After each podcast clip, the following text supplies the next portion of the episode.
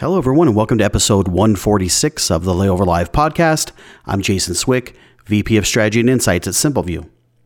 On this episode of the Layover Live, Tracy Legault, lead S E O analyst at Simpleview, stops by to talk about Google's upcoming page experience update. Tracy and I discuss what the latest update is, how it may affect D M O websites, how D M Os should prioritize these changes, and we even get into a few other S E O tips along the way. Hope you enjoy.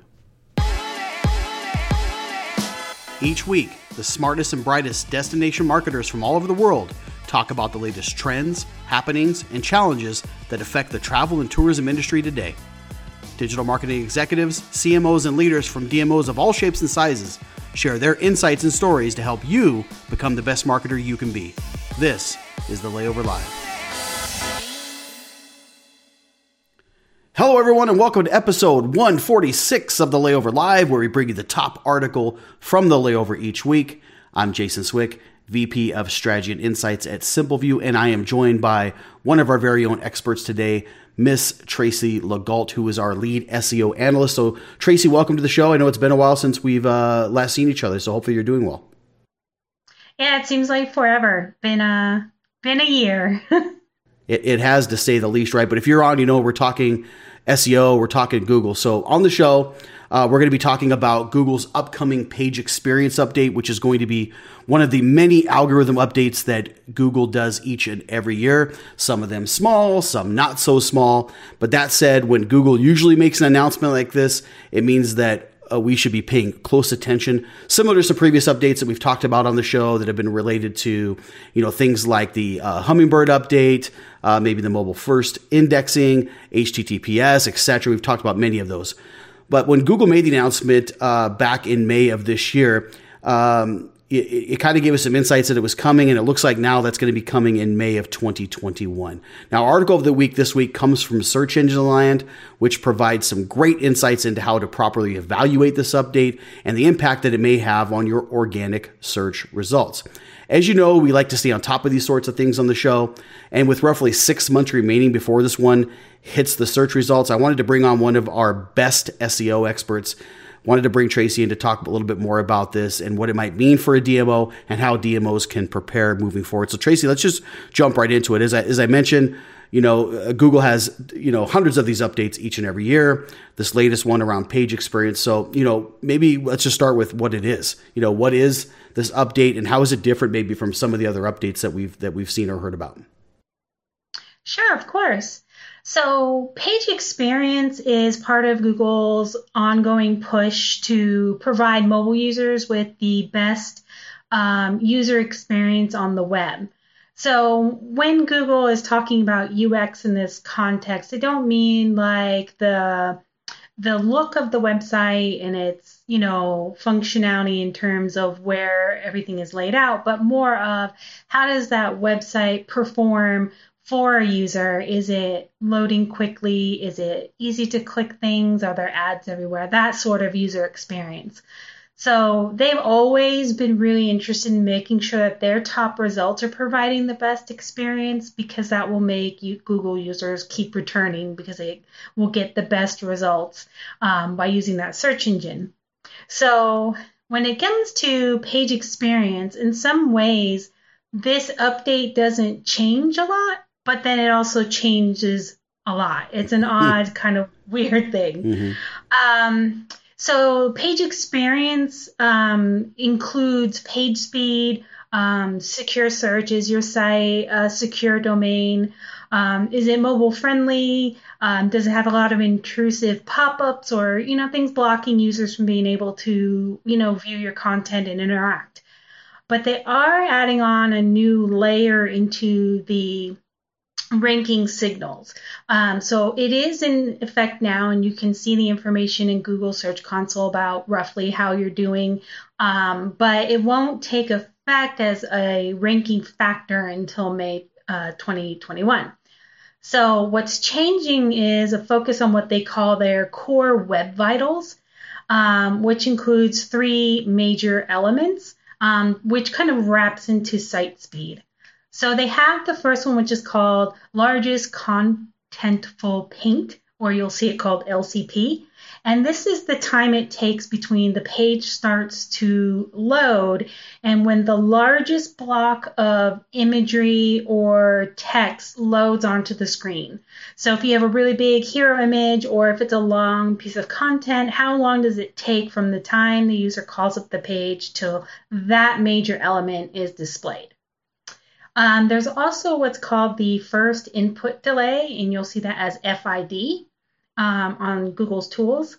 This talks about how long does it take for the page to load before a user can interact with any of the elements on the page. So, you know, if they want to tap on a link or scroll down to read further or click the video, how long does it take before they can actually start doing stuff on your web page?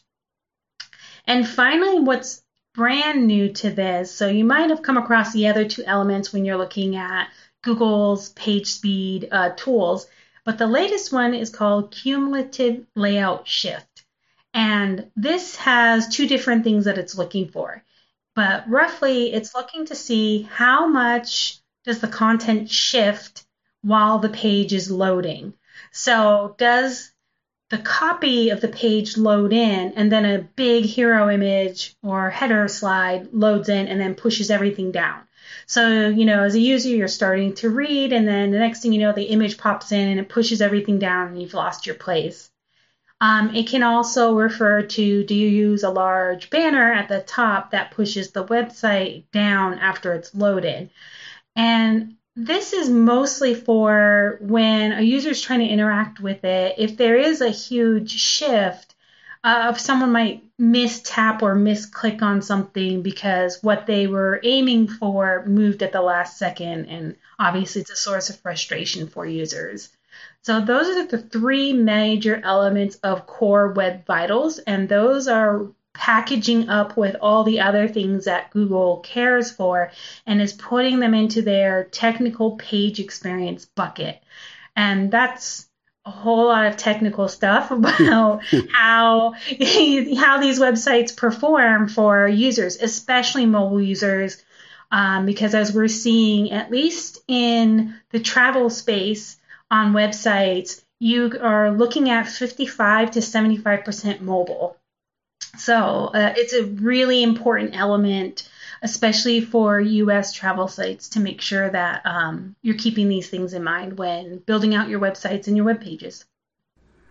Yeah, this is exactly why I wanted to have you on to talk about this subject, Tracy, because that is a excellent explanation about what this is, what's happening with this, some old elements, some new elements coming into it. So thank you for sharing that. That's really, really, really good stuff. And you made mention about the percent of, tra- of traffic to, to sites that are from mobile. So let's maybe leads into my next question, right? Which is how this is going to affect D M O websites. You know, D M O websites, uh, organic traffic is still the number one source for almost every single client that we work with across the space. And we track hundreds of different analytics accounts, whether it's here in the U S or even uh, overseas. Um, it is still an important, important resource. So how do these updates then affect uh, a D M O's website specifically? Maybe talk about that a little bit. Sure. Uh, like we mentioned before, it becomes officially part of the algorithm in May of twenty twenty-one. So um, everything you're hearing about now, uh, they like to let you know in advance so that you can make any adjustments you may need to your website to prepare ahead of time. So if you're performing well, you continue to perform well. Um, but the thing to note is that it's one ranking factor out of like two hundred or so other ranking factors.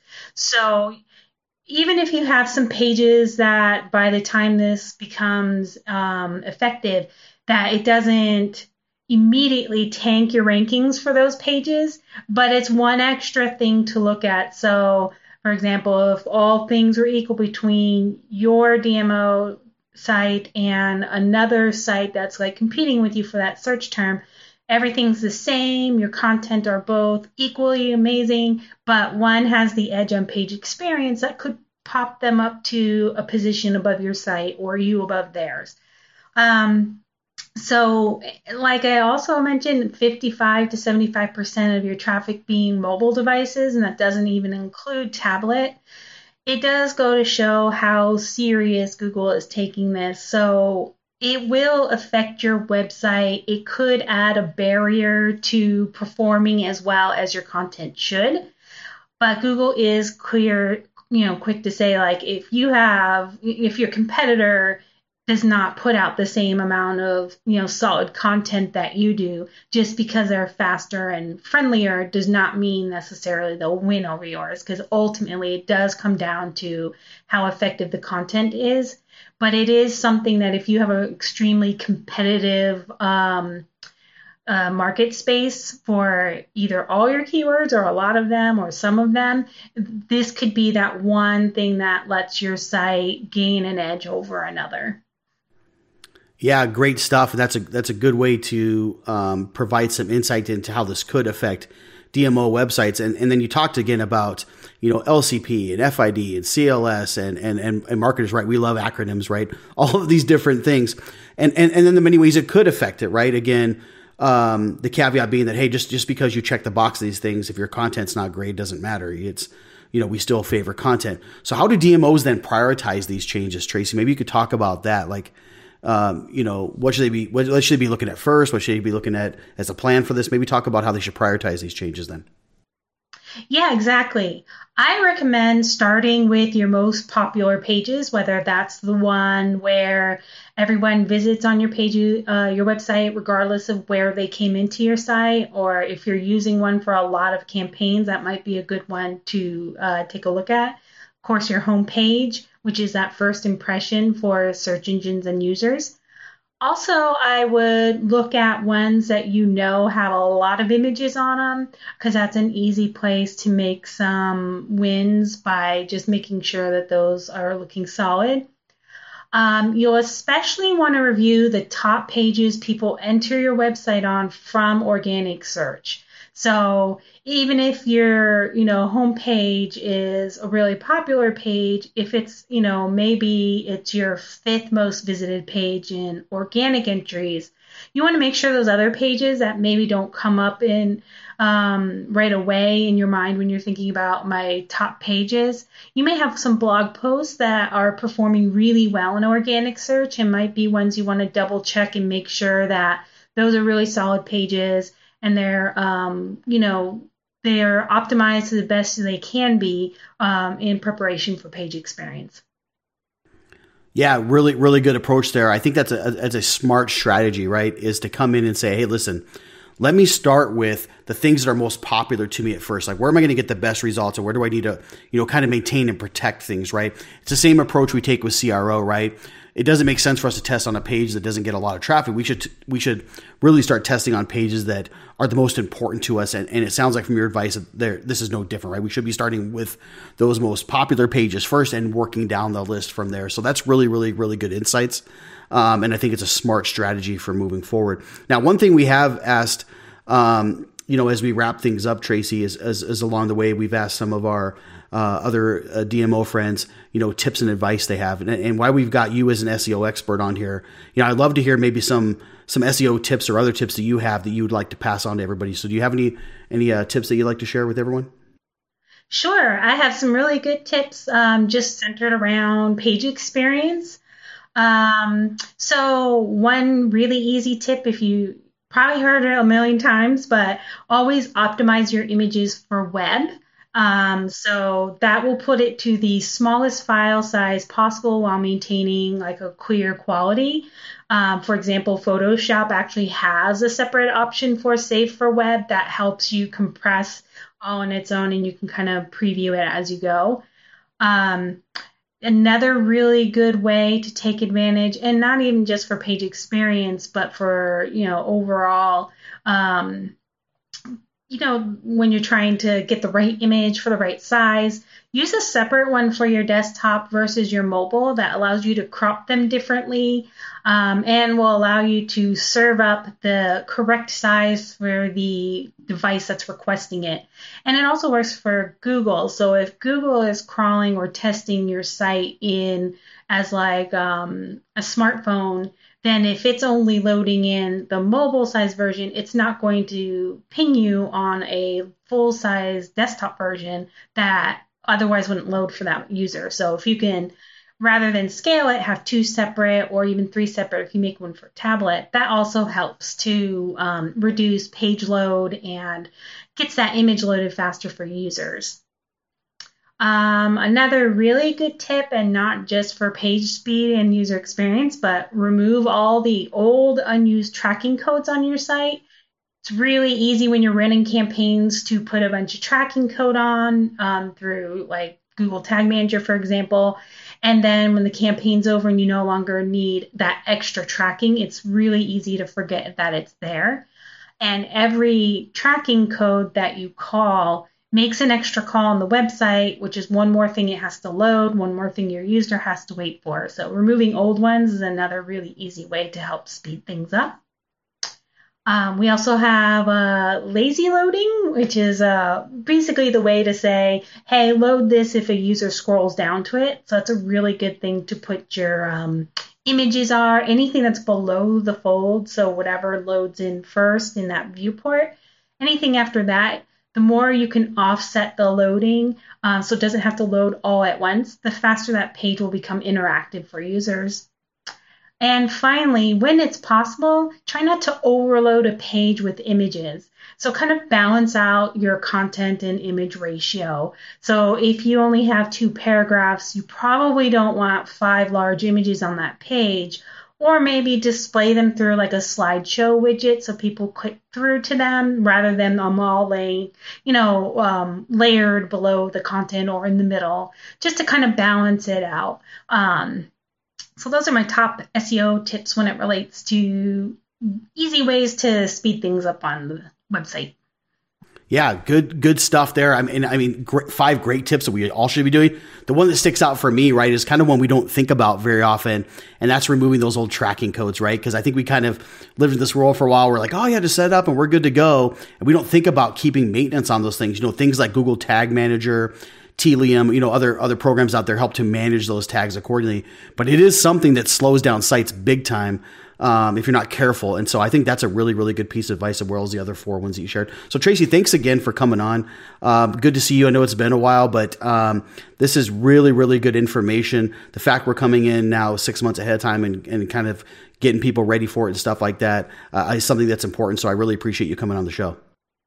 No, it was great being here. Uh, like I said, it's been a long time since I've been on Layover, so fun to be back on, uh, even if it's from home. Yeah, good, good stuff. Yeah, we'll we'll get back in the office soon, right? And and maybe hopefully before this uh, this uh, update kicks in in May for for. Um, for Google. So thank you again. So thanks for tuning in each and every week. If you're not subscribed, please do so now. We're also available on audio podcasts through Spotify and iTunes. So thanks for tuning in, everyone. We'll see you next time and have a great day.